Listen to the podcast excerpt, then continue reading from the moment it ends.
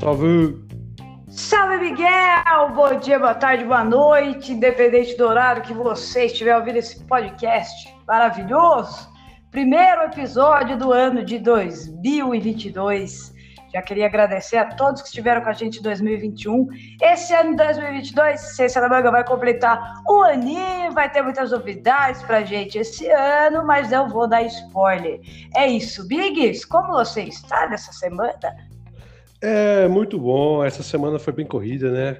Voltaram as nossas atividades de pesquisa essa semana, mas foram super boas. Primeiramente, também, feliz ano novo para todos os nossos ouvintes queridos, maravilhosos e minhas companheiras de podcast aqui, nossos ouvintes de todo esse mundo maravilhoso.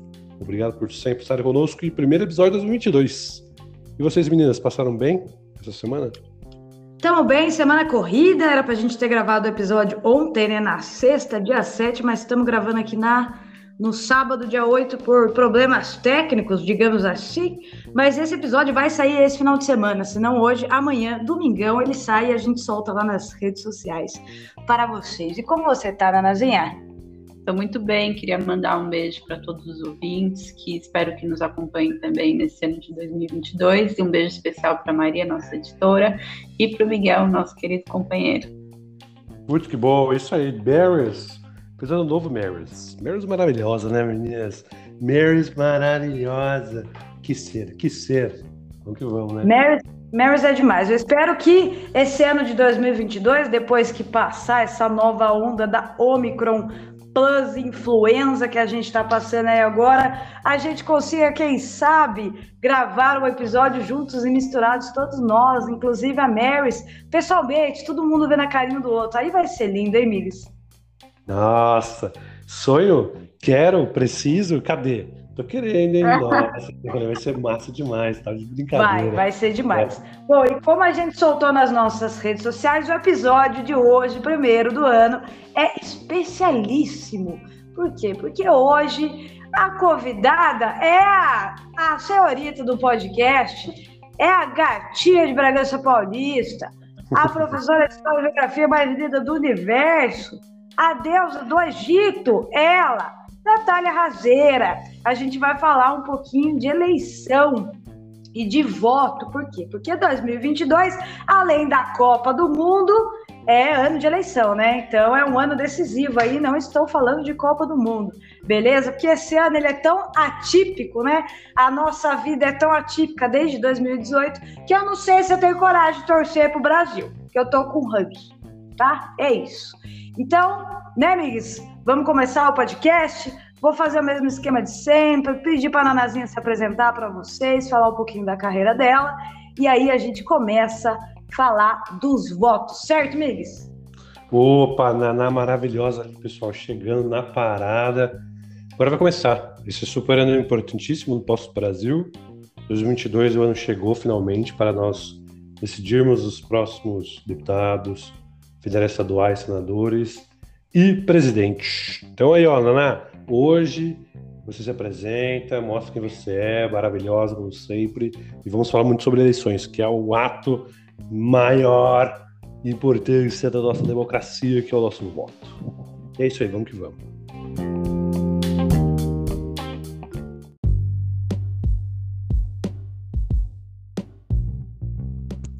Isso. Nanazinha, antes da gente começar a falar dos votos, da importância do voto, da urna eletrônica e tudo mais, quem é você? Fala pra gente quem é você na fila do Portes. Primeiramente, bom dia a todos.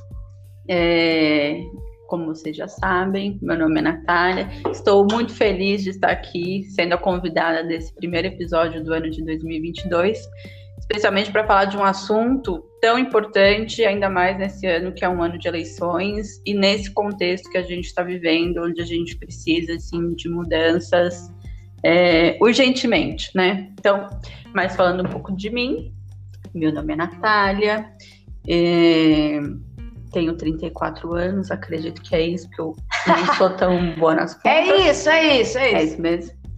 É, sou formada em História e Geografia e tenho especialização em História Sociocultural e História do Brasil.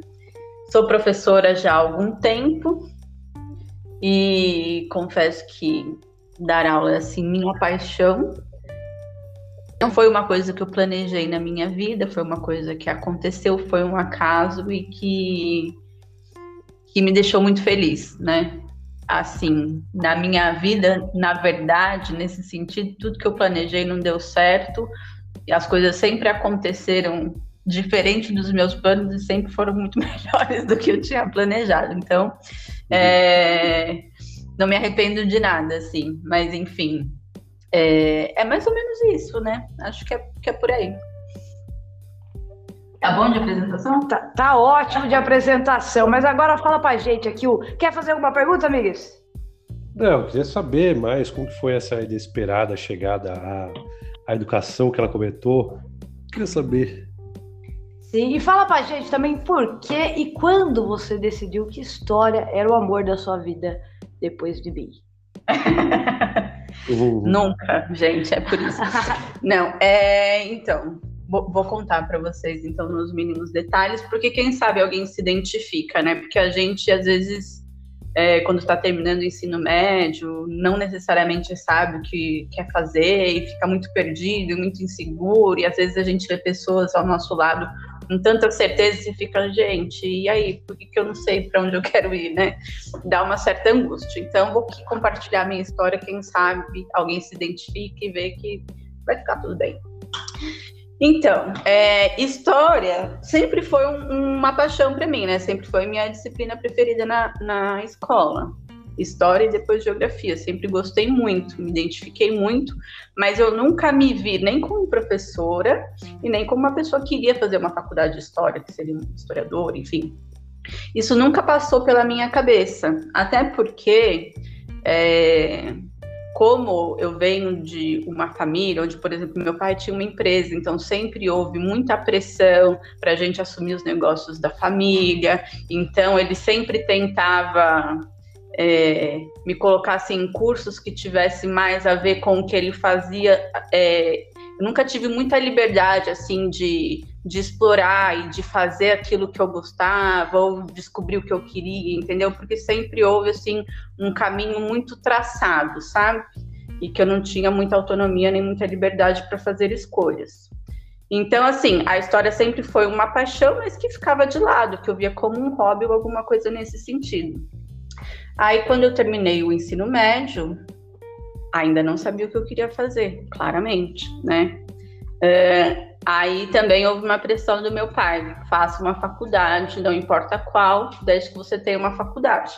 Falei, bom, já que é para fazer uma faculdade, não importa qual, vamos para a história, que eu sempre gostei, né? Passo ali um tempinho hum, aprendendo um negócio que eu gosto, vai ser lindo, maravilhoso. E assim, gente, faculdade de História é um negócio extraordinário, transformador, que abre assim a nossa cabeça. Opa, quase derrubei o celular, perdão. De um jeito assim que a gente nem imagina. Foi assim um momento muito muito especial da minha vida, sabe? Aprendi muito, assim, sou muito feliz de ter feito essa faculdade, independente de seguir carreira ou não é assim fundamental para qualquer pessoa, assim, esse conhecimento da história, não só da história, né, de outras disciplinas também que fazem a gente entender a nossa própria vida, né, como as coisas funcionam, por que funcionam dessa forma, que nos ensinam a pensar e questionar, enfim. Mas então a, a faculdade de história ela teve esse esse papel muito importante. Mas mesmo assim, até quando comecei a fazer a faculdade, pensava, ah, vou trabalhar com pesquisa e tal, não, não, passava pela minha cabeça ser professora, até porque eu sempre fui muito tímida, assim, muito, muito, muito tímida. Então eu falava, sem condição nenhuma, como é que eu vou dar aula para uma sala, falar para pessoas, se, né, eu não consigo. Então, nunca foi um projeto na minha vida. Depois que eu terminei a faculdade, eu até dei aula um tempinho, assim, como eventual, mas, né, inexperiente, a gente sabe que professor eventual é, é muito pouco respeitado, né? Não tem muita autonomia, então não foi um período assim. Não vou entrar em detalhes, mas assim, não foi uma experiência assim que foi positiva para mim, por uma série de fatores. Aí existia ainda essa pressão do meu pai de trabalhar com ele e tal, e ficava o tempo todo me pressionando e me puxando, e a hora que eu vi eu estava lá trabalhando com ele. Então eu achei que eu nunca mais fosse seguir essa área. Até que um belo dia, é, uma antiga professora minha lá da, da, da faculdade, ela me manda um, uma mensagem perguntando se eu não queria dar aula de uma disciplina lá na FESD, que foi a faculdade onde eu me formei. E aí eu falei, pensei comigo mesma, óbvio que não, né? Porque, primeiro, que nunca, praticamente nunca dei aula, morro de medo de falar em público, já faz assim uns 4, 5 anos que me formei, hum, não, não vou dar aula, né? Só que assim, aí fiquei, né, já decidida que não ia aceitar. Conversei com os amigos e tal, e falaram, ah, vai lá, conversa, tenta, se não der certo, se não gostarem, vão te mandar embora mesmo. Enfim, e eu sou uma pessoa que tem uma certa dificuldade de falar não, sabe? Para esse tipo de coisa. Então, eu quero fazer tudo, eu gosto de fazer tudo, por mais assim que eu já esteja sem tempo, se as pessoas propõem coisa para mim, eu falo sim, eu quero, sabe? Parece que abraçar o mundo às vezes. Fui conversar com essa minha professora, que era coordenadora do curso na época, e ela me explicou tudo como que seria e tal, não sei o que, eu ainda muito insegura, resolvi aceitar o desafio, né?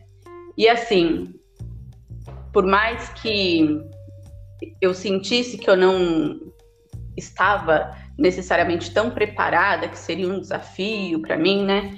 É, eu queria essa nova experiência, era uma coisa assim que, que quando a gente tem essas coisas que te dá um medinho, né, que te tira um pouco do prumo, são experiências geralmente muito positivas, né? E apesar de todas as minhas inseguranças, né, eu resolvi aceitar. E assim, a partir desse momento eu me apaixonei pela, pela docência e depois disso, comecei a dar aula em outras escolas, né? Acabei sa saindo da empresa do meu pai. E a docência, ela também tem esse papel muito importante na minha vida, porque eu já falei aqui algumas vezes no podcast que além de eu achar que é uma profissão assim transformadora, porque a gente tem uma experiência assim nesse contato com os alunos que acho que poucas profissões proporcionam isso, né?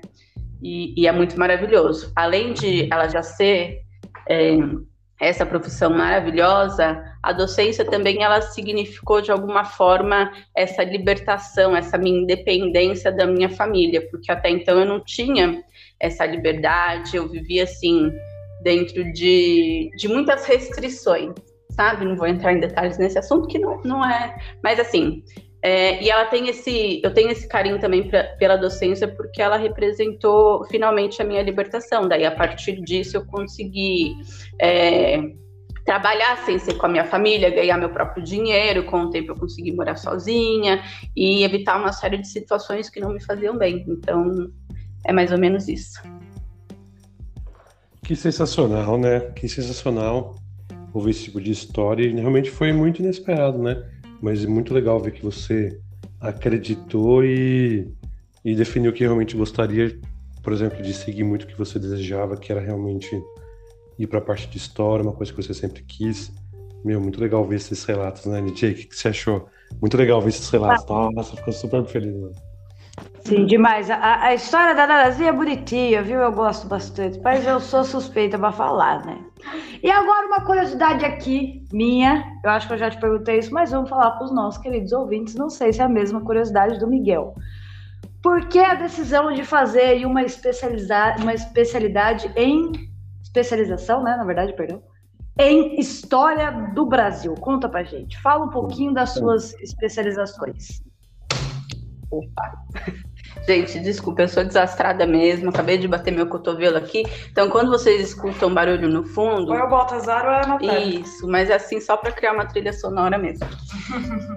então, como eu disse, né? É... Nunca foi muito planejado essa parte da minha vida e justamente foi a que deu certo. Será que eu sou uma pessoa que não sei fazer planos? Talvez. Mas, enfim. É... Logo depois que eu terminei a faculdade, eu me apaixonei assim, eu me encantei pela já já gostava muito, né, mas eu me encantei pela história assim de um jeito que porque ela abriu minha cabeça, ela me fez ver o mundo de um jeito completamente diferente. muito mais amplo. Tanto que tem gente, e isso não é brincadeira, tem gente que começa a fazer história e dá assim uma surtada, tem gente que precisa parar um pouco a faculdade para voltar, porque assim ela ela destrói muitas crenças que é de senso comum, assim, que mais que de alguma forma vão pavimentando a nossa vida. Então você chega lá e de repente você vê que o mundo tem muito mais possibilidade, e isso às vezes mexe muito com as pessoas. Então, assim, eu tive um, uma paixão ainda maior pela história. E logo depois que terminou o curso, lá na faculdade que eu fazia mesmo, abriu um curso, uma pós-graduação em História Sociocultural que como eu já estava assim completamente encantada, resolvi fazer. E foi ótimo. É... Foi uma experiência também maravilhosa. E depois que eu comecei a dar aula de. Que eu recebi esse convite da minha professora para dar aula no, no curso de História, que seria de História do Brasil, aí eu fui fazer essa especialização também em História do Brasil por conta já é, da disciplina que eu lecionava. É isso, gente. Olha aí, ó, que beleza, essas especializações super legais. Ainda mais o Brasil, nossa, deve ter aprendido umas coisas super divertidas, eu acho. Umas coisas também bem revigorantes que você nem imaginava que existisse, né? Porque o aprofundamento nas especializações são sempre bem maiores que na faculdade, então deve ter passado por umas experiências de nossa, nem sabia que existia isso, ou meu Deus, como que eu não sabia disso? Quero buscar, quero conhecer muito mais o nosso Brasilzão. Miguel, sem dúvida. Ó, eu vou te falar. Na, na graduação, uma das disciplinas assim que eu mesmo que eu menos gostava era de Brasil Colônia, muito provavelmente até por conta da, da forma como a professora dava as aulas, não era assim uma aula que, que me atraía tanto, sabe? Brasil Império ali já, já achei um pouco mais interessante. Mas assim, essa paixão que eu tenho pela história do Brasil hoje, porque assim, eu tenho esse costume de toda turma nova que chega lá, eu pergunto, e aí, né? Que, que, qual área da história que vocês gostam mais, que vocês se interessam mais, assim? É raríssimo alguém falar a história do Brasil, né? E a gente tem um. Tô falando aqui no senso comum, né? É um conhecimento muito superficial e, e ainda muito cheio de estereótipos, né, do, da história do Brasil que a gente aprende na escola. E o brasileiro, de uma forma geral, ele tem ainda essa visão de que o Brasil é o pior lugar do mundo e de valorizar tudo que vem de fora. Então, é também a história do Brasil, ela, ela passa por isso lá. Ninguém quer, né? Uhum. Geralmente, ah, eu gosto de história da Segunda Guerra Mundial, eu gosto de Idade Média, né? Sempre tem esse essa marca do eurocentrismo, sabe? E história do Brasil ninguém quer. E, e, quando a minha experiência também na graduação, pelo menos em Brasil Colônia, não foi das melhores. Brasil Império já assim me encantei. Eu sempre gostei da história do Brasil, mas assim, depois que eu comecei a lecionar que daí você vai se especializar ainda mais, você pesquisa, você aprofunda, virou assim a grande paixão da minha vida. Então assim, embora eu seja especialista em história do Brasil, é, o meu ênfase maior é em história de Brasil, colônia e império. A república já não sou eu que leciono, então o meu foco é mais em Brasil, colônia e Brasil, império. E foi assim, Brasil, colônia, que era a disciplina assim que eu menos gostava, assim, acabou virando minha grande paixão. Depois que eu entendi, aquilo se transformou para mim e foi uma experiência maravilhosa. Tanto que hoje muitos alunos também, depois de, de ter as aulas, né, que a gente entende a história de uma outra forma, eles não só percebem a importância, como eles passam a querer seguir a área, que geralmente no começo, né, ninguém tem essa, esse desejo de, de se aprofundar em história do Brasil. Não, com certeza. Imagina você. Mas eu acho, por exemplo, o Brasil Colônia é um dos mais interessantes que tem realmente do Brasil, porque você pega toda a parte de uh, o começo de tudo, lá 1530, até mais ou menos a República ali, né, um pouco antes de 1900, 1920 e pouquinho, meu, a gente vê que no Brasil acontece muita coisa, e é um puta período da hora demais, que desde o conhecimento básico que o Brasil começa a adquirir com a chegada é, dos portugueses aqui, tem esse todo assim bravo com, com os colonizadores e os colonos que existiam aqui, e imagina só Você pega toda a história inicial do nosso Brasil ali, uns 300 anos, meu, muito legal. Eu gosto bastante do Brasil colônia é, também, né? É, eu acho que o que mais surpreende quando a gente vai se aprofundar nesse tipo de estudo são as permanências. Porque né, tem uma vertente da história que estuda as rupturas e as permanências, e assim, é chocante, desesperador e ao mesmo tempo necessário a gente entender o quanto de permanência hoje a gente ainda tem desse período colonial, o quanto dessas estruturas foram passando para frente e a gente ainda reproduz hoje. Então, eu acho que a minha grande paixão no Brasil Colônia foi realmente isso, de entender é, da onde que vem essas raízes daquilo que a gente vive hoje, o quanto que a gente ainda é, continua reproduzindo, o quanto deve ser ainda existir, o quanto que a gente de elementos que a gente precisa romper então é assim muito esclarecedor, assim, até para a gente se situar e entender por que, que a gente vive do jeito que a gente vive hoje, né? Eu até brinco com meus alunos que as pessoas, né? Ah, história, para que estudar história? Porque todo mundo já morreu, é tudo passado, tudo passou. Não é bem assim, né? A história, ela, ela é aquilo que nos faz entender por que, que a gente é, vive do jeito que a gente é, por que, que a gente é assim hoje, por que, que as coisas funcionam desse jeito hoje. E como que já funcionaram, né? Pra, justamente para a gente tentar é, ir cada vez avançando mais, tratar, traçar novos caminhos e tentar, né? É, sempre melhorar a vida de todo mundo cada vez mais. Então é sempre importante a gente ter essa referência. Exatamente, pô, essa palavra permanência acho que é perfeita, né? Pô, muito legal ouvir isso. Eu realmente não tinha pensado muito sobre. Até nunca pensei, na verdade, como que pode influenciar muito é, todo esse período. É claro, a gente sabe que influencia muito, mas eu não faço a mínima ideia de quanto isso influencia. Acho que merece uma, uma mesa de bar isso daí, hein, Naná? Orra, orra, tem, tem muito assunto para a manga, né? Merece mais um episódio especial, eu acho. Aliás, é, eu acho que o Mig sabe que eu sempre me interessei muito por história, sempre gostei bastante de história. Gostava principalmente da história medieval, né? História do Egito, Segunda Guerra Mundial. Sempre gostei muito dessa parte. E casada com a Daná, eu uso ela como minha professora mesmo. É isso. E, inclusive, no final, ela vai indicar livros pra gente, né? E tem um que eu acabei de ler que ela me indicou, que é A História Concisa do Brasil, do Boris, Boris Fausto, maravilhoso, quem tiver a oportunidade, já estou indicando aqui. Para pessoas leigas como eu, né, que sou formada em biologia, foi um livro ótimo e muito esclarecedor. Miguel, agora você tem alguma pergunta para Ana ou podemos começar o assunto? Podemos começar o assunto porque eu vou perguntando depois, mas podemos começar agora o assuntinho básico. Fechado, fechado. Então, Naná, conta pra gente a história do voto no nosso querido país Brasilzinho. Então vamos lá. Primeiramente, vou esclarecer só algumas coisas. É claro, né, que quando a gente pensa em história do voto, das eleições, enfim, é, a gente vai precisar fazer recortes, porque não vai dar para a gente falar de tudo aqui. Então, assim, eu selecionei alguns pontos principais, alguns eu vou passar rapidamente, em outros eu vou aprofundar mais, mas depois, se vocês quiserem fazer perguntas, fiquem à vontade, tá? Mas é só para a gente conseguir dar mais ou menos conta do assunto até a gente chegar nos dias atuais.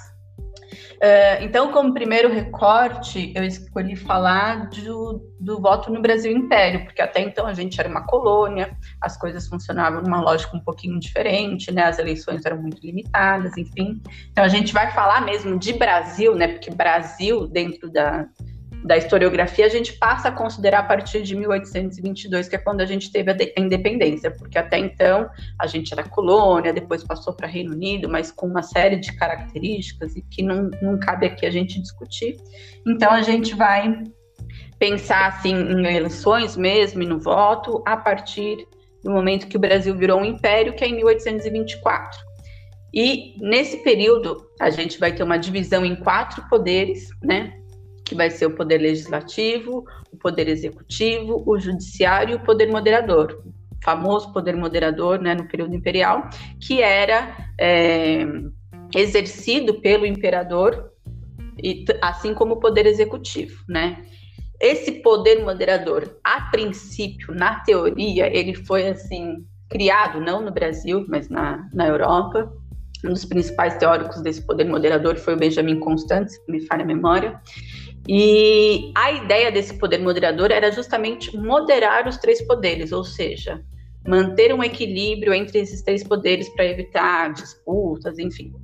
E o que, que, vai acontecer no Brasil, especialmente nessa Constituição de 1824, é que o poder moderador ele vai ser exercido de forma autoritária. Então, ao invés de moderar, ele vai ser um poder que vai funcionar como uma forma de dar praticamente plenos poderes ao imperador, né? Então, essa é uma primeira característica. A nossa primeira Constituição, que é a Constituição de 1824, ela já nasce autoritária, porque um, um, assunto que eu acho importante, um, um outro momento a gente discutir também, quem sabe, para a gente comemorar um aniversário de independência, assim, a gente falar do processo de independência do Brasil, que foi bastante atípico e a gente pode discutir isso depois. Mas a forma como a gente teve a nosso, nosso processo de independência, a gente vai ter a princípio né, uma Assembleia Constituinte, 1823, que vai ser dissolvida pelo imperador, justamente porque ele considerou que a, as pessoas que faziam parte dessa Assembleia estavam limitando demais o poder dele. Então, ele vai dissolver essa Assembleia, vai prender praticamente todo mundo e ele vai outorgar uma Constituição, ou seja, ele vai impor uma Constituição aos moldes daquilo que ele queria, né? Então, a nossa primeira Constituição, ela tem essa característica de ser é, autoritária. E o que acontece? Como que vai funcionar, então, o voto nesse período imperial de uma forma geral, tá? Então, é, né, o imperador, ele, a, a, gente não votava, né? Era um cargo que ele exercia é, até o final da sua vida e era hereditário. É, o, que a, o que as pessoas escolhiam, os cidadãos vão escolher, vão ser senadores, deputados, vereadores e por aí vai, né? O voto no período imperial ele era um voto censitário. O que, que significa isso? Ele vai levar em conta o critério da renda, ou seja, para você poder votar, você tem que ter uma determinada renda. Para você ser candidato, dependendo do. Eu vou falar disso melhor daqui a pouco, você também tem que ter determinada renda. Então, essa é uma primeira característica: o voto era censitário. É, e a gente tem, nesse período, também eleições indiretas. O que, que significa isso? A gente vai ter os chamados votantes, eles vão eleger eleitores, e esses eleitores é que vão eleger os candidatos, deputados e vereadores, enfim, né? Então, a gente tem essa característica que é um pouco diferente do que acontece hoje, né? Então, mais ou menos para a gente entender, os votantes, para você ser votante, você tinha que ter uma renda mínima de 100 mil réis. Então, isso já vai excluir uma grande parcela da população. Então, quando a gente pensa em representatividade, por exemplo, a gente vê que desde o início da nossa história, a gente sempre vai ter é, a política sendo controlada por pequenos grupos da elite, especialmente da elite latifundiária. Isso vai acontecer no Brasil Colônia, por exemplo, que eram os chamados homens bons, que estavam dentro das câmaras, que controlavam a vida pública, que eram esses latifundiários. E a partir do momento que a gente se torna independente, a gente também vai ter essas pessoas é, que, que são, é, foram elas, inclusive, né, que vão ali que estavam na Assembleia de 23, muito do que eles decidiram foi mantido pelo imperador, que era a, essa preocupação em manter o poder na mão dessas elites, né? E isso vai ser uma preocupação assim constante, tá? A gente vai falar melhor disso mais para frente que a gente vê, diga-se de passagem, ainda reverberando nos dias de hoje. É, mas enfim, então a gente tinha esses votantes com uma, uma renda de 100 mil réis, tá? É, esses votantes eles podiam eleger de forma direta vereadores principalmente e eles elegiam os chamados eleitores que eram essas pessoas que iriam eleger os deputados e os senadores. O senador naquela época era um cargo vitalício né? Então para você ser senador existia um limite se eu não me engano de três cada é, província é, geraria uma lista tríplice com o nome de três senadores e é, dentro dentre esses três, o imperador, ele que escolhia qual seria o senador que iria fazer parte. Então, também existia essa, essa interferência assim do, do imperador no, na escolha dos senadores. E existia né, o controle por parte do, dessa elite de uma forma geral de quem participaria das eleições, né? A princípio, por exemplo, é, o voto de analfabetos ele era permitido, né? Até porque se a gente for pensar é, na, no nível de educação no Brasil naquele momento, poucas pessoas, muitos senhores de engenho, por exemplo, não sabiam, eram analfabetos, não sabiam ler e escrever direito, né? Então, até então isso era tolerado. Isso vai mudar a partir do momento que a gente vai ter uma grande transformação social é, por conta, por exemplo, do fim do tráfico de escravos. Então, a gente tem um, um grande número de libertos e a gente já está ali próximo da abolição da escravidão. Então, como essas pessoas começam a conquistar alguns. É, começam a se aproximar mais da vida pública dentro desses critérios, a partir de 1881, então cria-se uma nova lei que já começa a se discutir antes, é, e que vai proibir o voto de analfabetos, justamente para continuar garantindo que as eleições sejam dominadas por essa elite, que são homens, brancos, enfim, e que a gente vê ainda permanente hoje, né? Só para a gente ter um ponto de comparação aqui muito rápido, eu já vou abrir para vocês comentarem, porque senão eu não paro de falar. Desculpa, gente, eu me empolgo mesmo. Mas assim, só para a gente ver, né, a nossa política, ela nasce nas mãos desses homens brancos, né, os grandes latifundiários, né, a bancada ruralista que a gente vê hoje ainda aí, né, é, como pouco mudou. Para vocês terem uma noção, apenas em 2015, ontem, 2015 foi ontem, apenas em 2015, a bancada feminina do Senado conseguiu é, aprovar que se construísse um banheiro feminino dentro do Congresso Nacional, porque elas não tinham banheiro feminino. O que, que isso significa? Até então não tinham mulheres nesses espaços, né? Então a política ela sempre foi controlada por esses homens brancos, essa grande elite, e o que a gente vê sendo refletido é justamente isso. Então, é, antes de eu é, continuar falando sobre isso. Quero saber se vocês querem interromper, falar alguma coisa, senão eu vou embora. Olha, Nana, eu, poxa, eu sempre é, gostei bastante desse tipo de, de, início do nosso voto aqui. E você falando desse jeito me lembra muito a parte da história que eu vi na escola e falava muito sobre essa parte do voto, realmente. E você vê que sempre teve esse negócio de cercar, né, quem eram os votantes, tanto o voto censitário como dessa proibição dos analfabetos e tudo mais. Eu gostaria de saber, não sei se você sabe é, é, essa resposta, mas existia alguém do poder maior, assim, ou é, que estaria presente em algum dos poderes naquela época que lutava contra isso, contra o voto censitário ou contra a proibição dos analfabetos, mesmo sendo da elite? Você sabe se alguém chegou a lutar contra isso ou era muito não? Vamos todo mundo permanecer aqui mesmo ou não tinha ninguém realmente contra o sistema? Né? Olha, Miguel, o que acontece é o seguinte, que ah, é uma situação muito parecida também com o que a gente vive hoje. A gente tinha dentro do cenário político no século XIX, né, que era o Brasil Império, é, não existiam, por exemplo, partidos como a gente entende hoje, né? Era muito mais por serem essas grandes famílias no poder desde sempre, era muito mais é, disputas entre famílias ou que se aliavam porque tinham interesses em comum, ou famílias que eram rivais, então uma tentava derrubar a outra. E, de uma forma geral, a gente tinha é, duas vertentes, que era o liberalismo e o conservadorismo naquela época.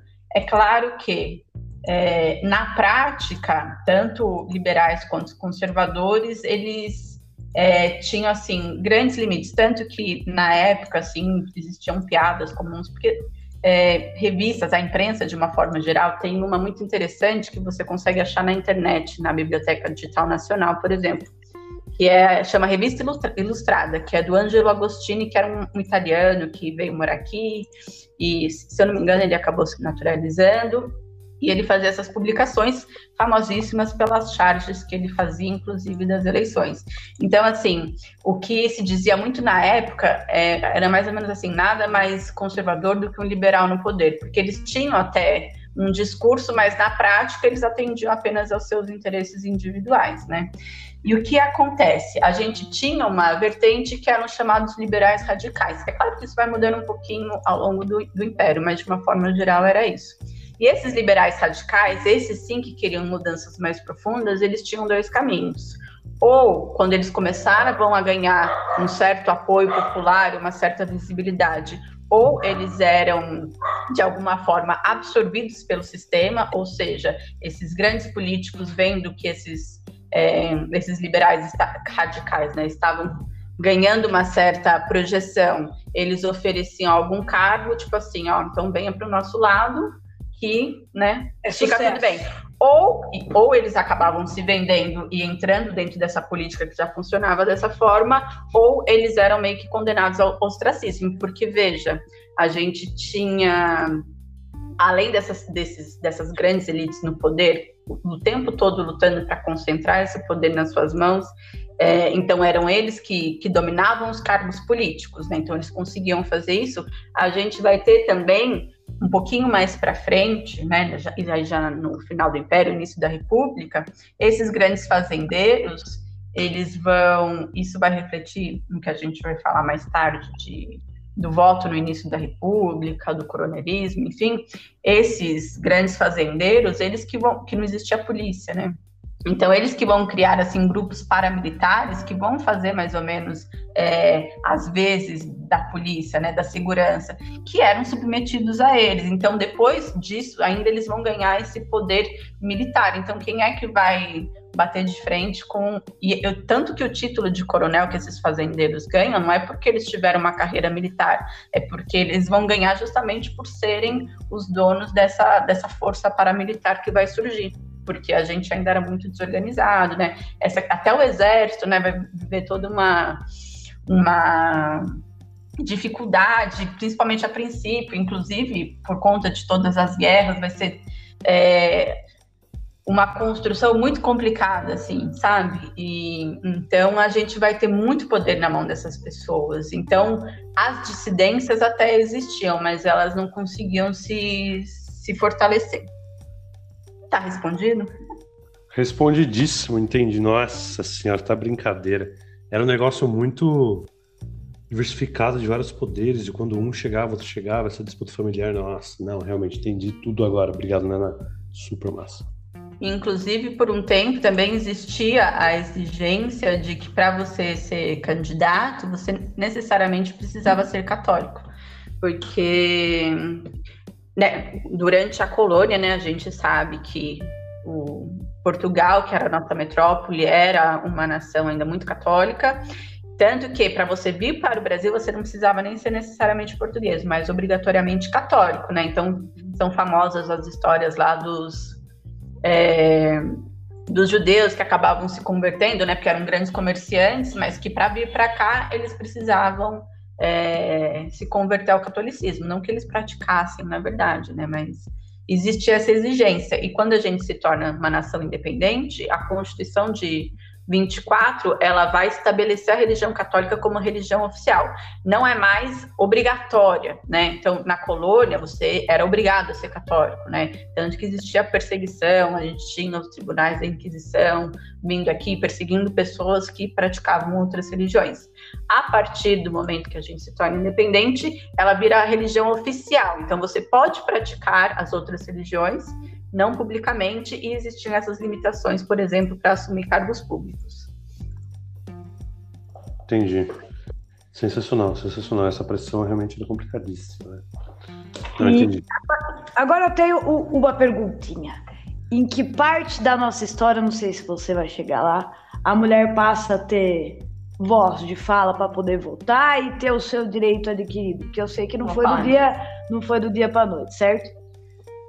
Certo. É, eu vou chegar lá realmente, é, mas a, na nossa história, né, porque a gente vai ter a mulher, ela não vai ter, né, o poder de voto não só no Brasil, né? Então isso vai ser uma conquista ao redor do mundo inteiro. Então alguns países até conquistam antes, outros depois do Brasil. Mas e Diga-se de passagem que essa luta das mulheres, não só das mulheres, mas das minorias de uma forma geral, por exemplo, no, no Império, os libertos também, que eram os ex-escravizados, eles também não podiam votar. Então, né, vai existir uma série de restrições. Depois a gente tem a proibição dos analfabetos, enfim. Então, essas minorias, eles sempre vão lutar pelo direito ao voto, que vai ser gradualmente é, conseguido. No caso do Brasil, a gente vai ter a primeira mulher votando, o nome dela era, se não me engano, Celina Guimarães. E, ela, e, essa eleição vai acontecer lá no Rio Grande do Norte, porque na cidade dela vai existir uma lei regional que vai permitir, que vai, na verdade, introduzir o voto universal, né? Porque até então, se você olha, por exemplo, a Constituição de 1824, não existe lá uma restrição para o voto feminino especificamente, né? Mas, naquela época, não se entendia a mulher como um ser político, como uma cidadã. Então, não precisava constar. Então, muitas vezes, a, a gente precisa também ter essa leitura, né, quando a gente vai interpretar os documentos. Até se a gente for olhar, por exemplo, a Constituição de 67, já na ditadura militar, ela tem, assim, até, se você ler, um, um, viés democrático, né? Mas ela tem ali mecanismos que vão permitir é, um sistema autoritário que vão ser usados. Mas se você vai analisar, por exemplo, a ditadura apenas pela Constituição, você fala, nossa, mas não era tão assim quanto as pessoas acreditam, como as pessoas dizem. Então a gente tem que ter esse uma coisa é a lei, uma outra coisa é como funciona na prática. Vista a nossa Constituição atual, né? A gente tem uma série de leis que não são postas em práticas, né? uma série de direitos de pessoas que não são postos em práticas. Então, é, eu faço essa ressalva. Mas, então a gente vai ter essa lei estadual no Rio Grande do Norte e ela vai ser a primeira mulher a votar em 1927. Mas o voto feminino, feminino mesmo, ele vai, ele vai ser introduzido no Brasil de uma forma geral no período de Vargas, né? A gente vai ter o primeiro Código Eleitoral em 1932, que já vai falar do voto feminino, inclusive já vai é, nesse primeiro código que a gente tem, já aparece ali a possibilidade de um dia o Brasil ter um voto eletrônico. Diga-se de passagem, a gente vai falar disso mais para frente.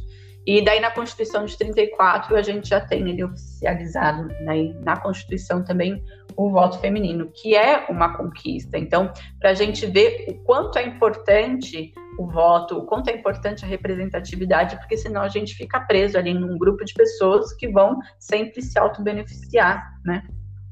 Mas está respondido? Quer fazer mais alguma pergunta? Respondidíssimo, minha senhora. Miguel, alguma pergunta até aqui? Não, respondidíssimo. Depois, quando chegar no voto, no voto da mulher, a gente pode discutir um pouco mais. Tem uma pergunta lá. Tá. Então, seguindo adiante, né, vou falar agora um pouquinho da, do voto na República, né?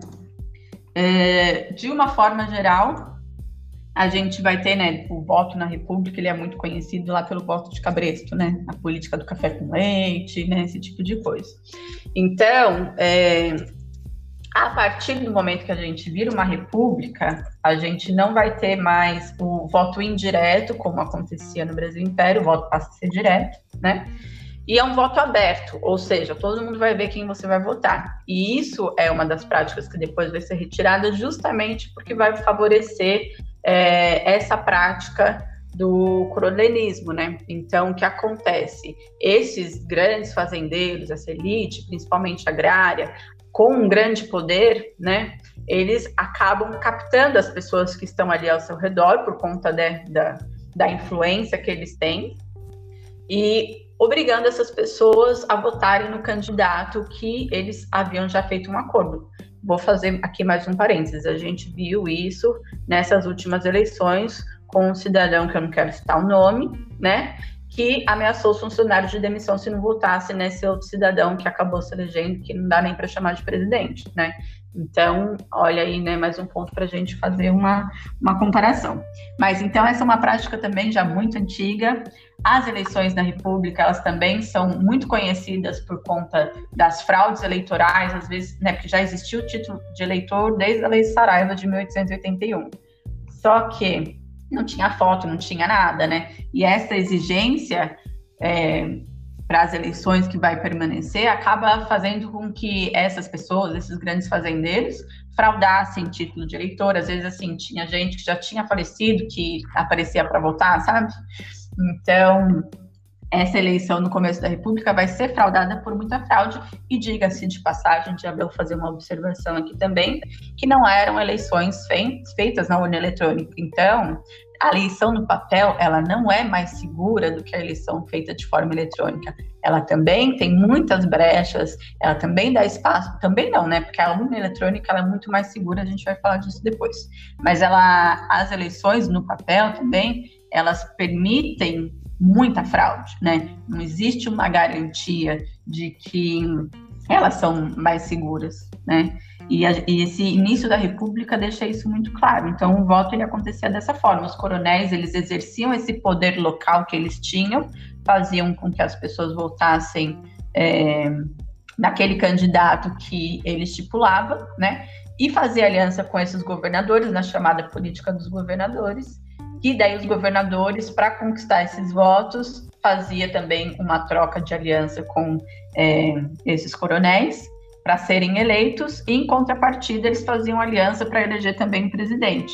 Então, veja que por mais que aparentemente a gente vai ter um, uma participação maior das pessoas nas eleições e a gente vai ter é, um voto, por exemplo, direto, né, uma aparência de, de maior participação e de um voto um pouco mais democrático, na prática, é, as pessoas continuavam funcionando dentro da mesma lógica, né? Elas não tinham tanta liberdade e assim, para você também conseguir ser candidato, tal, não era qualquer pessoa para você conseguir pessoas que votassem em você. Existia toda toda esse essa corrente de alianças que vai continuar garantindo que o, o poder permaneça na mão dessa desse pequeno grupo, né?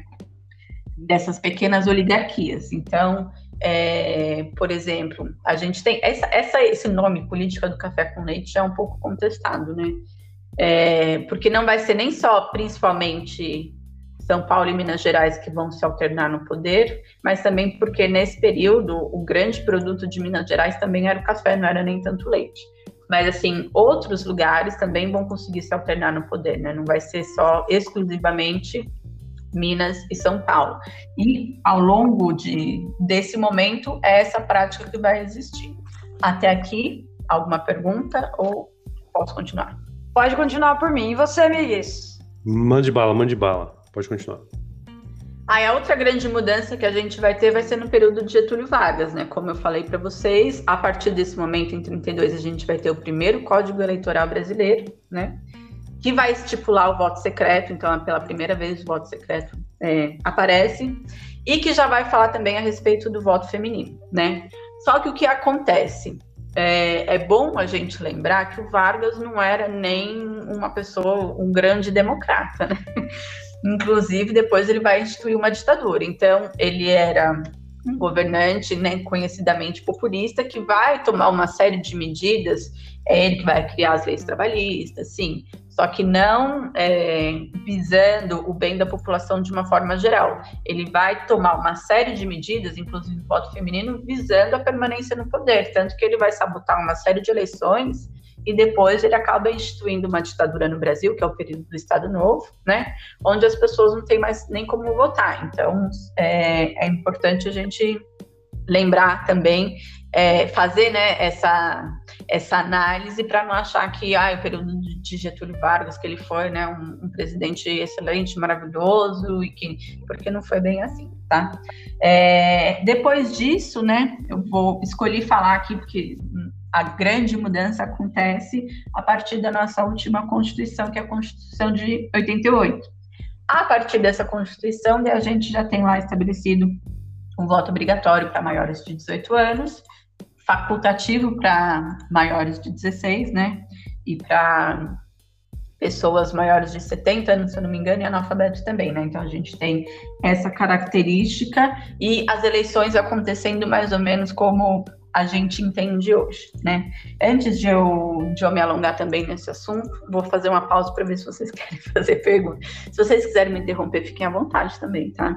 E aí, posso continuar? Por mim pode, me tem alguma por mim pergunta? Pode também. Não, por enquanto não, pode continuar. Então aqui vamos partir para as eleições atualmente, né? É, uma coisa importante de ser discutida, acho que um primeiro ponto que eu quero falar a respeito disso é essa ideia de que política não se discute. É, deixar muito claro para as pessoas que a política se discute sim, a política deve ser discutida. A gente precisa cada vez mais perder essa postura de que, ah, eu não me envolvo com política, ah, eu não gosto de política, só um minuto. A gente justamente tá na merda porque a gente cresceu no seu Miguel, mas a minha geração cresceu ouvindo isso, né? Política e futebol e religião não se discute. Por isso que a gente tá na merda. E essa ideia de política não se discute também faz parte desse mecanismo de manipulação dessas elites para garantir que as coisas permaneçam como estão, né? Então a gente, embora a gente tenha tido, né, algumas mudanças, a gente percebe que a nossa estrutura eleitoral, de uma forma geral, as pessoas que permanecem no poder, continuam sendo as mesmas, né? Então a participação ainda popular, a participação das minorias, a representatividade ainda é muito limitada dentro desse ambiente político, né? Então, por isso que discutir política é importante, e a gente também tem uma cultura ainda, eu vejo isso muito ainda em redes sociais, pessoas que se, é, se posicionam publicamente são, às vezes, consideradas chatas, às vezes são consideradas.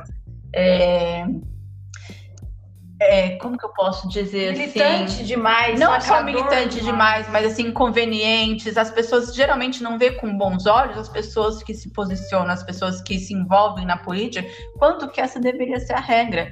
A, a, é importante a gente lembrar que a política de uma forma geral, ela vai reger a vida de todos os cidadãos, ela vai estruturar a vida em sociedade. Então, ela está diretamente ligada com tudo que você vive, né? Eu acho que hoje as pessoas estão tendo um reflexo disso muito importante. Então, ela vai estar tá no preço do combustível, então ela vai estar tá no preço do alimento, ela vai estar tá nos direitos e nos deveres de todos os cidadãos. Então, não tem como a gente se abster disso. Né? A política ela decide sobre as nossas vidas, então a gente precisa fazer parte. E assim, a conquista, a luta pela democracia, ela foi uma luta muito grande. E a democracia, ela exige essa participação é, popular, ela exige essa participação do cidadão e a fiscalização do cidadão. Então a gente precisa se envolver. O voto é muito importante, mas o exercício da cidadania ele também não se encerra no voto, né?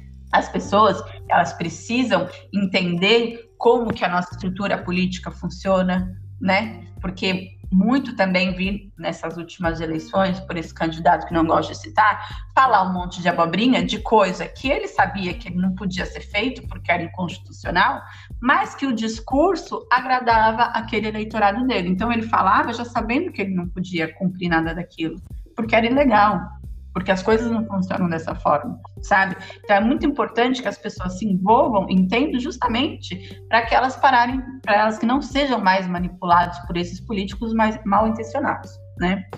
É, então uma outra coisa importante de a gente falar é, além de que a gente precisa discutir política, e acho importante também que essas discussões estejam nas escolas, discussão, é claro que eu estou falando. A gente precisa entender como funciona, a gente precisa participar, entender o que é uma Constituição, entender o que é a participação popular, entender direitos e deveres do cidadão. Isso tem que estar nas escolas.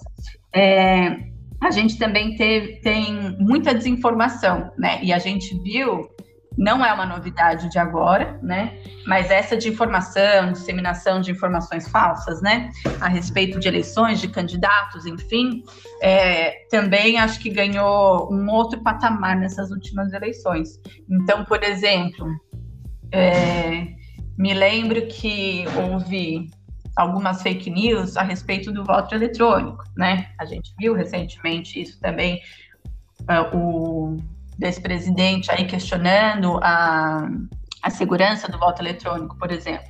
Então, é importante a gente saber que as urnas, as urnas eletrônicas do Brasil, elas foram projetadas, foram criadas e foram executadas por brasileiros para atender a demanda do Brasil. Elas não têm, por exemplo, conexão com a internet, então não tem como um hacker entrar e hackear né? E após é, a votação, ela vai imprimir um relatório que mostra lá o voto de todo mundo. Então, elas são extremamente seguras. E não é apenas o Brasil, porque eu vi uma, uma fake news recentemente, recentemente não tanto, né? De que era apenas Brasil, Venezuela e Cuba, se eu não me engano, que eram países que tinham urna eletrônica, tentando descredibilizar as urnas eletrônicas. Só que isso não é verdade. A maioria dos países, se eu não me engano, mais de 40 países já usam urna eletrônica, inclusive os Estados Unidos em alguns estados, porque nos Estados Unidos as coisas funcionam um pouco diferente, né? Cada unidade federativa tem é, uma autonomia um pouco maior, então eles decidem isso. Então, alguns estados dos Estados Unidos é, já utilizam também urna eletrônica. Canadá, por exemplo, utiliza urna eletrônica. O Brasil, ele é referência dentro desse processo. Ele é um dos países que mais consegue fazer a urna eletrônica chegar para o maior número possível de, de... Me fugiu a palavra agora, pessoas que votam. Eleitores. Isso, de eleitores. Então, assim, a gente é uma referência. Então, as, essas, esse monte de desinformação, ele que vem para né, atrapalhar, que vem para confundir esse voto democrático, é uma coisa que a gente precisa também discutir, é uma coisa que a gente precisa sempre ter em mente também, para a gente não cair é, nessas armadilhas, porque as fake news também, assim como essa intenção que as pessoas têm, que é muito cômodo para quem já está no poder né, há muito tempo, que as pessoas não se envolvam em político, porque assim realmente nada muda, né, a gente precisa começar a, a, a quebrar e a questionar esse tipo de coisa. Algo, algo a, a declarar por enquanto ou continuo falando? Você, você acho que você tocou na, num negócio que eu sempre falo, essa parte de discutir política, como a Angélica comentou, comentou a gente surgiu muito dessa, nessa vibe de, ó, oh, não discute futebol, política, isso não discute. Eu falo muito de que é, se você não, não discute política, é porque ela te favorece. Isso é certamente, você não vai ver pessoas onde a política não favorece não discutindo. A gente tem que discutir política, tem que botar cara a tapa, tem que colocar as opiniões em dia, porque vai chegar um momento que você vai ter que decidir. Não adianta você ir para o segundo turno achando que voto nulo vai resolver alguma coisa, voto em branco vai resolver alguma coisa. Inclusive tem a fake news que você comentou Ana, sobre voto nulo e voto branco também. As pessoas acham que, ah, eu não vou votar nulo, vou votar em branco porque vai favorecer tal candidato. Não. É, a gente só está falando o voto nulo e voto branco são votos é, não válidos. Então eles não entram na composição de porcentagem dos candidatos. Então não vai ter essa parte de, ah, se a gente tiver 50% de votos brancos ou nulos, vai ter uma nova eleição. Não. A fake news do artigo 224 do Código Eleitoral fala muito sobre isso, sobre nulidade.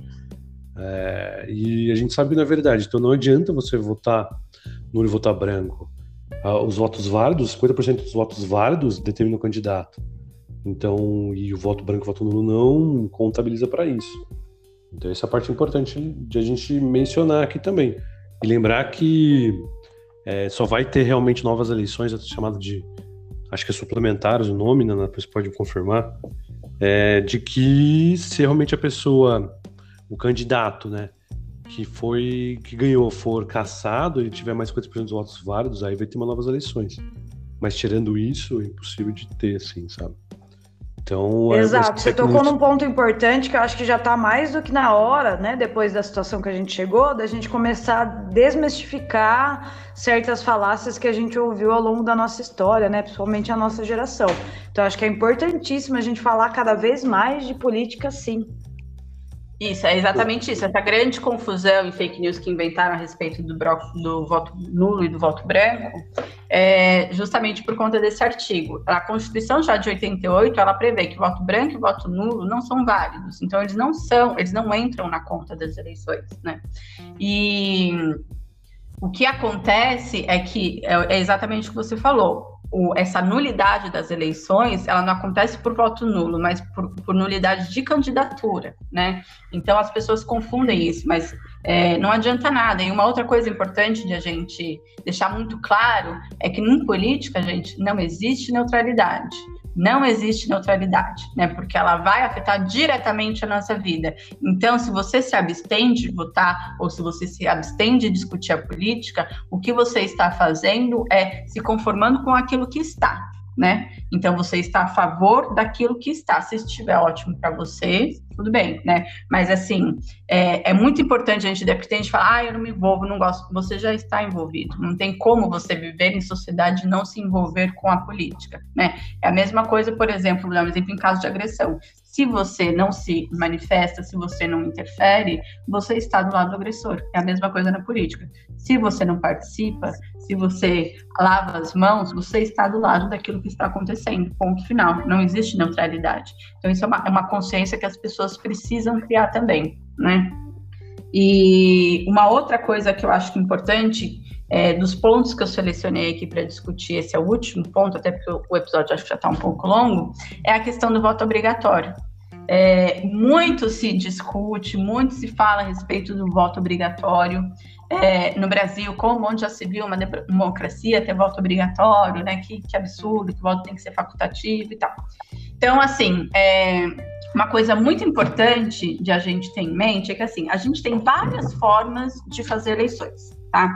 Então, por exemplo, é, a gente tem para voto tanto de presidente como para voto de senador, o voto no Brasil ele é majoritário, ou seja, quem recebe o maior número de votos se elege. Para deputado, a gente já tem voto proporcional, né? Então, é, cada tipo de eleição e cada país e cada realidade, é, esse, todo tipo de voto, obviamente, tem seus pontos positivos e negativos, só que cada um vai se adequar melhor a determinadas realidades. Então, no caso do Brasil, o voto obrigatório funciona dessa forma. É claro que a gente é uma democracia, só que o que acontece, por que da obrigatoriedade do voto no Brasil? É, ele é necessário e ele é importante, embora, claro, que ele não seja o ideal, mas é que a gente não vive numa sociedade ideal, a gente vive numa sociedade extremamente desigual. Então, é, o voto obrigatório ele vai funcionar justamente com a intenção de garantir uma maior representatividade uma, e garantir uma maior participação popular nas eleições, porque senão acaba acontecendo, por exemplo, como acontece em alguns estados dos Estados Unidos. Lá a gente sabe que o voto é facultativo e ele como as pessoas não têm obrigação de votar, a grande maioria da população negra e da população pobre acaba não conseguindo participar das eleições. Por quê? Ou porque os locais de votar estão longe demais, ou porque eles estão trabalhando e não conseguem sair para fazer a, a, sua participação. Então, o voto no Brasil obrigatório, ele funciona justamente para garantir uma maior é, abrangência, uma maior é, representatividade e para garantir que a democracia funcione. Então, infelizmente, né, talvez, ele ainda seja necessário justamente porque ele garante o exercício pleno da democracia. Então, isso é uma coisa importante. O dia que a gente chegar numa situação onde as pessoas já têm uma consciência política, tenham a consciência da importância que é, é a sua participação, do voto, e que elas possam, né, porque muita gente no, por exemplo, em outros lugares, deixam de votar porque estão trabalhando, porque não podem sair, né? Então, quando for acessível para todo mundo, aí sim a gente pode falar em voto facultativo. Infelizmente, por enquanto, se a gente tornar o voto facultativo no Brasil, o que a gente vai conseguir é só concentrar ainda mais é, esse grupinho que está no poder desde o começo, esse poder na mão dessas pessoas, né? E uma outra coisa, só, agora que eu, que eu me lembrei, só para finalizar também, daí eu vou abrir para vocês falarem, é, que é importante a gente também lembrar que não existe político salvador, tá? Ninguém é o Messias, ninguém vai chegar lá e vai resolver esse problema que é o Brasil porque é, a gente está falando de mudanças estruturais. E quando a gente fala de mudanças estruturais, como a gente já viu aqui, tentei pelo menos mostrar para vocês brevemente, que é uma mudança, que é, que é um, perdão, uma estrutura que vem sendo carregada desde o nosso período colonial, ela não se resolve num passe de mágica, não é assim, uma medida que, nossa, simples, assim, agora ficou tudo lindo, maravilhoso, democrático, todo mundo participando, olha só, os problemas do Brasil foram resolvidos. Não é assim que funciona. Então, assim, por melhor que seja o político que esteja lá, ele não consegue fazer uma mudança sozinho. Então, por isso também que a participação popular é importante. Né? vou dar um exemplo: reforma agrária. Reforma agrária já é uma, um assunto assim em discussão acalorada né, no Brasil há muito tempo. Por exemplo, Estados Unidos fez reforma agrária. Ninguém fala disso, né? Porque a reforma agrária é muito vista no Brasil como coisa de comunista, onde já se viu o fim da propriedade privada, as pessoas já dão uma pirada, né?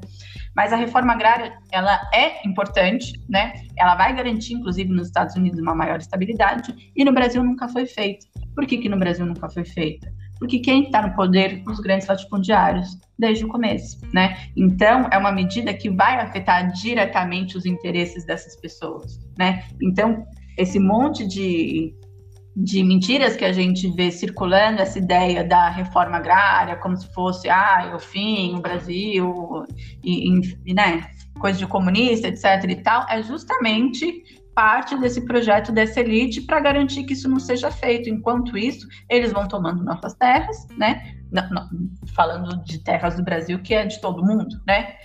Sem pagar imposto, né? E sem usar, muitas vezes a gente tem uma série de terras que não são produtivas e continuam na mão dessas famílias, e enquanto pessoas que não têm onde morar, né? Então a reforma agrária, ela é um grande exemplo disso, né? Então, por exemplo, se a gente vai ter um político que entende a necessidade disso, chega lá, ele não consegue sozinho, ah, eu vou introduzir a reforma agrária. Não é assim que, a, que as estruturas é, políticas do Brasil, nem em nenhum lugar, né, funcionam. Ninguém toma uma decisão sozinho, né? E, especialmente essas é, medidas que são mais polêmicas, se ele não tem um grande apoio popular, ele não consegue fazer. Então, não existe político no mundo que vá conseguir fazer uma mudança milagrosa e resolver todos os problemas. Isso não existe, né? Porque por melhor que ele seja, existe toda uma estrutura que foi criada para garantir, pelo menos é, na teoria, uma maior participação, uma maior representatividade, para evitar que essa pessoa tenha poderes absolutos, como já aconteceu, e ele mesmo assim, né, com todo o apoio, ele não consegue fazer sozinho se a gente não tem esse apoio popular, né? Então é importante a gente lembrar disso também. Gente, acho que é isso. Vou abrir para vocês falarem, tirarem dúvidas ou encerrar, fiquem à vontade. Legal, posso começar, DJ? Pode começar, amigos, manda bala. Legal. É, eu gostaria de entrar muito na discussão né, sobre o voto facultativo e obrigatório, né? Acho que essa é uma das grandes discussões que a gente tem aqui no Brasil. Eu mesmo vejo muito a galera comentando no Brasil, não, porque deveria ser é, facultativo e tal, tal, tal, pelo direito cidadão, mas o, o, voto também é um dever, né? Então isso é importante deixar bem claro, como você comentou. Mas eu vejo como desvantagens, por exemplo, de voto facultativo, a grande perda de votos que a gente teria, porque o Brasil ele é gigantesco, então aposto que deixaria de chegar as opções de voto até pessoas onde não tem muito poder sobre decisões, seja é, de baixa classe ou de média classe, por exemplo, são onde a gente sabe que é, não tem muito acesso à informação hoje em dia no Brasil. Então, a gente vai ter muito perda de votos desse tipo de classe social. Ainda mais eu vejo muito o, o Estado brasileiro, até o estágio político do Brasil, muito fraco em relação aos países de primeiro mundo para ter um voto facultativo. Então, esse eleitor brasileiro ainda está nesse estágio político inferior, nesse pleno exercício da democracia. Então, ainda vejo esse, a necessidade de acompanhar, o, o Estado acompanhar esses eleitores, é, acompanhando, ensinando e como exercer esse direito de voto. E acho que vai facilitar muito mais também a compra de votos, né? Porque no Brasil a gente sabe que ainda existe a compra de votos, e quando você tem esse voto facultativo, é, vai ter possivelmente esse aumento de, de compra de votos. Então, esse, é, é. essas são as vantagens que eu vejo de voto facultativo. Não sei o que você acha sobre isso. Isso, e, e, trazendo, por exemplo, um elemento da geografia, já que você falou a respeito disso. Vamos pegar a, a região do, do, Amazonas, né? Que a gente sabe que o acesso é difícil, tem cidades que você chega de barco, vocês acham realmente, se a gente tiver um voto facultativo, aquelas pessoas vão ter onde votar? Não. Né? Então a gente tem praticamente aí um estado do Brasil que não vai conseguir participar das eleições, né? Por conta dessa dificuldade de acesso. Então, e, e, claramente, né, a gente vai ter esse voto muito mais concentrado na região sudeste e sul, que é, por exemplo, enfrenta, né, a, os demais estados do Brasil enfrentam por parte desses estados do Sul muito preconceito, né? A região Nordeste, Norte, é, eles tendem a sofrer, a gente vê isso sim amplamente, principalmente nas redes sociais, muito preconceito por parte da, das pessoas que tanto vêm do Sudeste e do Sul, a gente vê especialmente na região Sul, por exemplo, cada vez mais o crescimento de grupos neonazistas, por exemplo, né? Então, apenas essas pessoas estariam representadas, quanto que o, o, o restante do Brasil, muito pouco, e não conseguiria, por exemplo, é, eleger ninguém, né? Porque se a gente tem uma baixa representatividade de determinada região, eles não conseguem eleger ninguém. Então, é, o voto obrigatório no Brasil é importante justamente para garantir a participação e a representatividade de todo mundo, até por conta de todas essas dificuldades que a gente tem. E assim, e a diferença também de, de população em cada estado, né? Então, seria um voto muito injusto e muito desigual. Exatamente isso que eu pensei. Né? Como as pessoas vão chegar aos locais de menor acesso para votar. Então, como você mesmo comentou do Amazonas, com certeza não iriam chegar, a representatividade seria muito maior dos estados. E é isso, a gente tem que pensar que o voto obrigatório também tem as suas vantagens, né? principalmente nesse exercício do voto. O exercício do voto é muita educação política. A gente tem que ter educação política, porque a política faz parte da sociedade. Essa é toda a nossa discussão em cima disso tudo.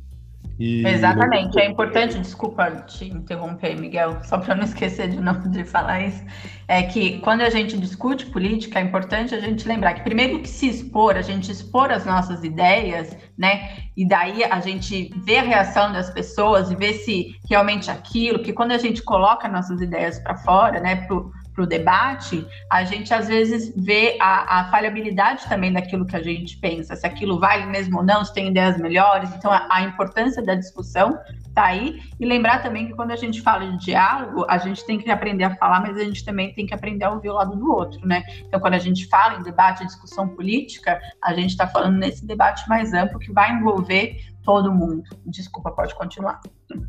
Não, não, era sobre isso mesmo. É super importante você expor suas ideias realmente para a gente é, ter um painel de discussão. Não adianta a gente estar tá num país democrático onde as pessoas não fazem questões influenciando, por exemplo, é, a gente sabe que a política vai influenciar a administração pública e muitas outras coisas no Brasil que são necessariamente importantíssimos para convívio em sociedade. E por isso que eu acho de suma importância. E, e no segundo momento, é, uma vez eu li um livro da Teresa Novaes sobre o voto feminino no Brasil, bem legal, e ela até faz um capítulo sobre a Carlota Queiroz, nossa primeira deputada, ele é, teve milhares de votos, eu lembro que são milhares e milhares de votos que ela teve no primeiro momento, é, por ser eleita a primeira deputada ali. E eu gostaria de saber, você sabe se tinha alguma lei com o nome dela? Porque ela tem sua importância, a Carlota Queiroz no nosso país, assim, primeira deputada, elegida, com milhares de votos. Isso tem alguma lei com o nome dela? Não lembro se tem ou não. Eu... É, antes da Nanazinha responder, Miguel, eu só queria pegar o gancho aí do que você falou, né? Da importância da gente conversar sobre política e do que a Naná falou. Não só falar sobre política, mas aprender a ouvir o outro lado também, né? É, eu acho que agora, como professora do Estado, aí em agosto vai fazer um ano, né, que eu estou como professora do Estado, a Naná tem mais experiência que eu aí como professora, eu acho que um ponto importantíssimo que a gente tinha que ter no Brasil é uma aula específica só sobre política, sabe? Eu não sei como a gente ainda não tem isso. Isso é importantíssimo. Eu acho que assim, fica a dica aí, Dora, se você me ouvir, a gente colocar no currículo paulista entende? Porque é importantíssimo a gente saber votar e aprender toda a história do voto, do, né? O que a gente falou aqui hoje, todo mundo deveria saber e aprender na escola, certo? Exatamente. Por exemplo, eu lembro que quando eu fui votar pela primeira vez com 16 anos, eu falei assim: não, eu quero votar desde os meus 16 anos de idade.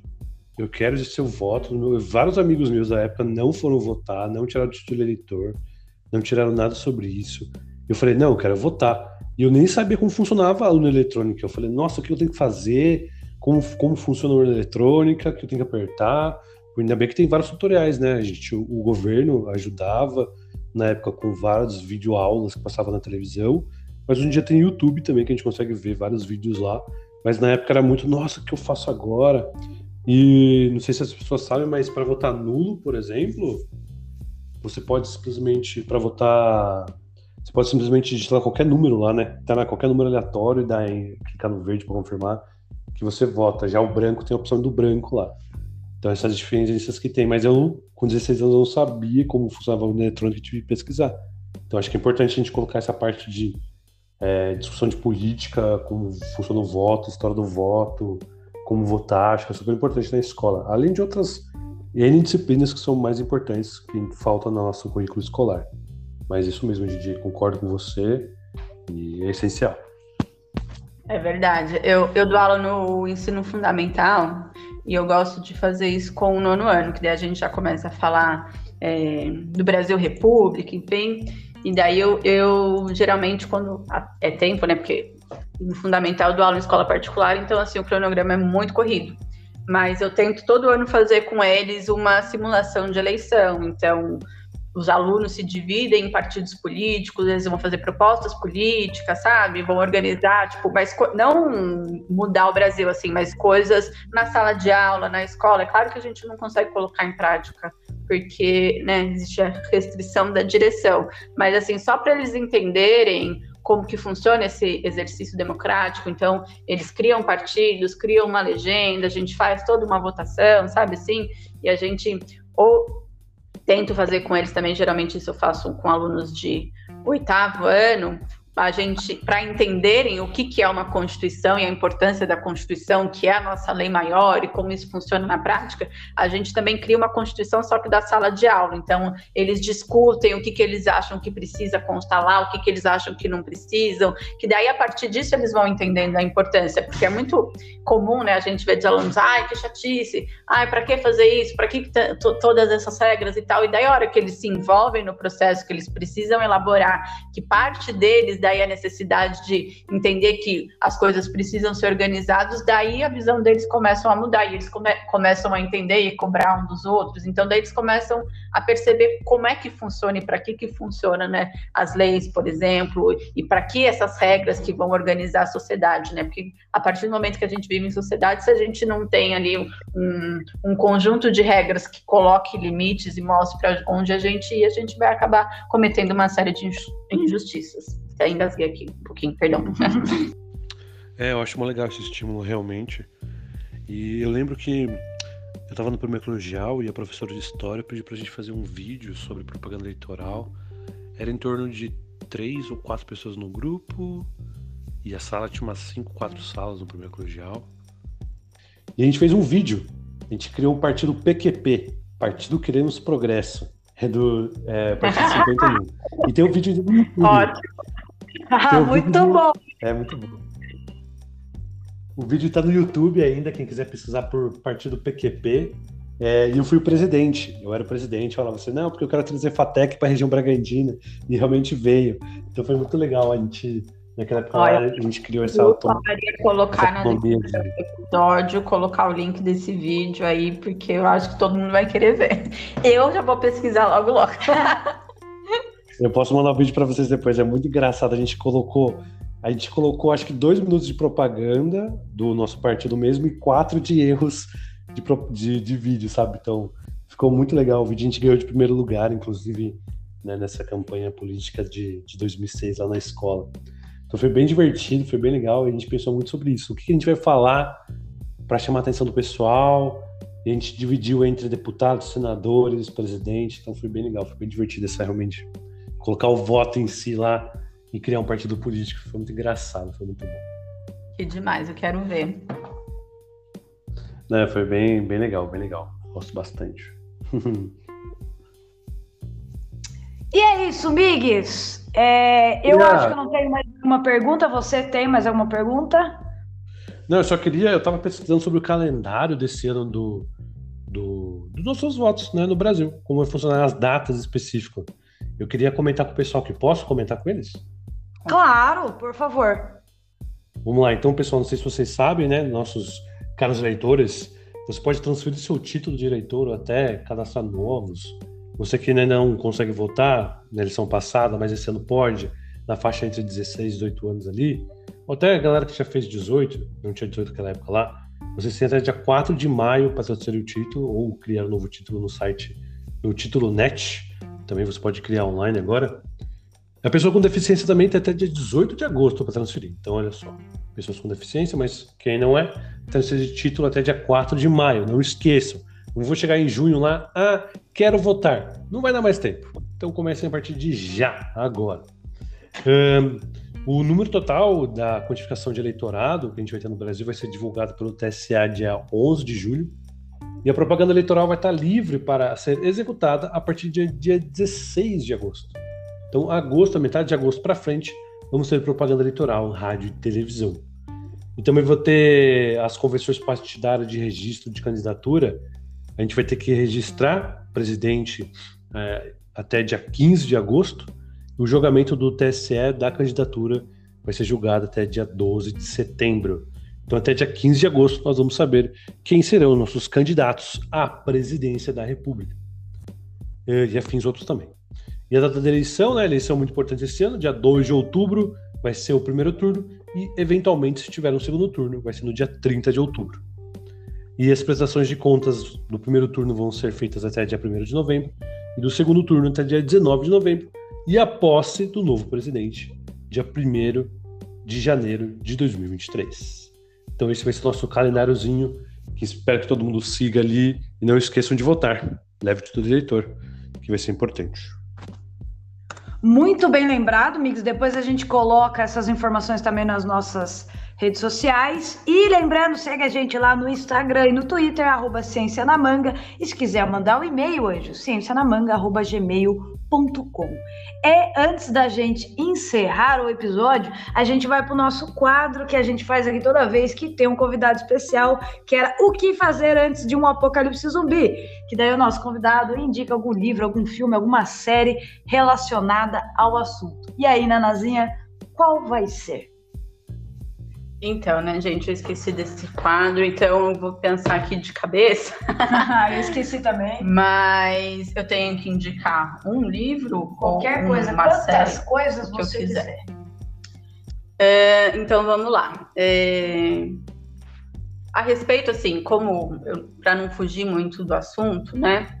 Eu vou, quando a gente pensa em história do Brasil de uma forma geral, então para a gente entender o contexto e tal um livro assim que foi lançado recentemente, maravilhoso, que é da Lilia Schwartz com a Heloísa, me fugiu o sobrenome dela, que é uma biografia, a biografia do Brasil, agora me, me esqueci. Vou pegar o livro, gente, me perdoem. Que é uma Brasil, uma biografia. Isso, Brasil, uma biografia da Heloísa com a Lilia Schwartz, que é um livro assim maravilhoso. Ele vai abordar os principais pontos da história do Brasil, dá assim uma visão panorâmica, claro, não não aprofundada, mas assim dá uma base para a gente entender o nosso país muito importante. Então, assim, por conta do assunto, como livro, eu vou indicar esse, tá? Se a gente voltar mais para frente falando de outros assuntos, eu indico de, de, temas variados. E uma série ou um filme, deixa eu pensar. Eu acho que aquele documentário feito pela aquela cineasta. Gente, eu sou meio ruim para nome, tá? É Petra. Como que é o nome dela? Petra, alguma coisa, que é Democracia em Vertigem. Eu acho que é assim um documentário também essencial e fundamental para a gente entender os últimos acontecimentos. Petra Costa, isso. Para a gente atender os últimos acontecimentos no Brasil. Então, assim, como eu não havia preparado assim de surpresa, eu indico esses dois que eu acho que são muito importante. É, ainda está na Netflix, então quem quiser conferir vale muito a canais, pena. Canais no YouTube também, tem vários que a gente segue, indica aí. Canais no YouTube, ah, gente, um canal que eu gosto muito, muito, muito é o Tempero Drag da Rita Von Hunt, que ela é uma é, ela é uma professora ela é mais formada em letras, mas ela fala sobre diversos assuntos, sobre filosofia, sobre política, e ela tem uma visão assim muito muito importante, um embasamento teórico muito importante, então vale muito a pena. É, tem um canal que eu gosto muito também que chama História Online, que é mais um canal voltado assim para para quem está fazendo vestibular e tal, mas eles têm é, aulas a respeito de diversos assuntos, de atualidades. Então, assim, para você se manter informado sobre o que está acontecendo no mundo, é, do ponto de vista da história e com uma informação de qualidade, é o canal que eu recomendo também. Você lembra de mais algum? Eu acho que é só esse, só esse. Então é isso. É... Só para finalizar, então, a partir né, de toda essa discussão que a gente teve hoje, espero que não tenha ficado muito longo nem muito cansativo, mas eu gostaria de fechar com uma frase do Lima Barreto, que também foi um grande escritor, jornalista e pensador do início da República, que ele falava o seguinte: o Brasil não tem povo, tem público, né? E esse retrato que ele vai fazer do Brasil lá no início da República, ele ainda encontra eco nos tempos atuais, justamente por conta de toda essa discussão que a gente teve. Então, assim, que a partir de agora, né, quanto mais os anos passem, a gente se distancie dessa frase que é, retratou tanto o Brasil e que a gente comece a se envolver mais, a participar mais, a entender a importância política, a discutir, a escutar todos os lados, porque também não adianta a gente querer, querer né? Eu não gosto tanto desse termo, mas assim, é, a gente vive, querendo ou não, em determinadas bolhas. É muito difícil a gente saber é, o que pessoas passam com realidades tão diferentes daquilo que a gente está acostumado. Então, a gente precisa de diálogo, a gente precisa de participação de todo mundo, porque as necessidades são diferentes, né?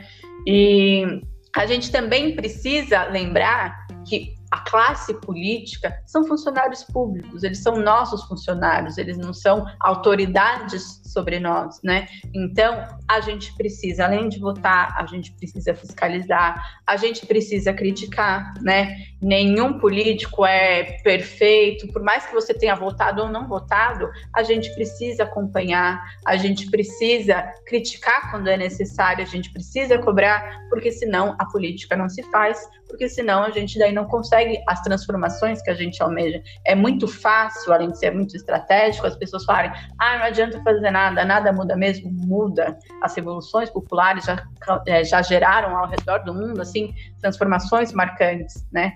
Então, quando o povo descobrir o potencial e o poder que ele tem, a gente consegue mudar sim. Então, é importante que a gente se lembre disso, que a gente fiscalize, que a gente entenda a importância do voto, que é assim fundamental, não é à toa assim que a gente teve minorias ao longo de tanto tempo lutando pela participação política, por se eleger, é, por ter né, direito à candidatura, e lembrar também que a, é, o exercício da cidadania não se encerra no voto. E eu acho que é isso, espero que eu tenha tirado dúvidas de vocês, e eu vou aproveitar já e mandar um beijo muito grande para os ouvintes. Espero que vocês tenham gostado. Maria, um beijo para vocês. Espero que não dê trabalho para editar, porque eu falei muito.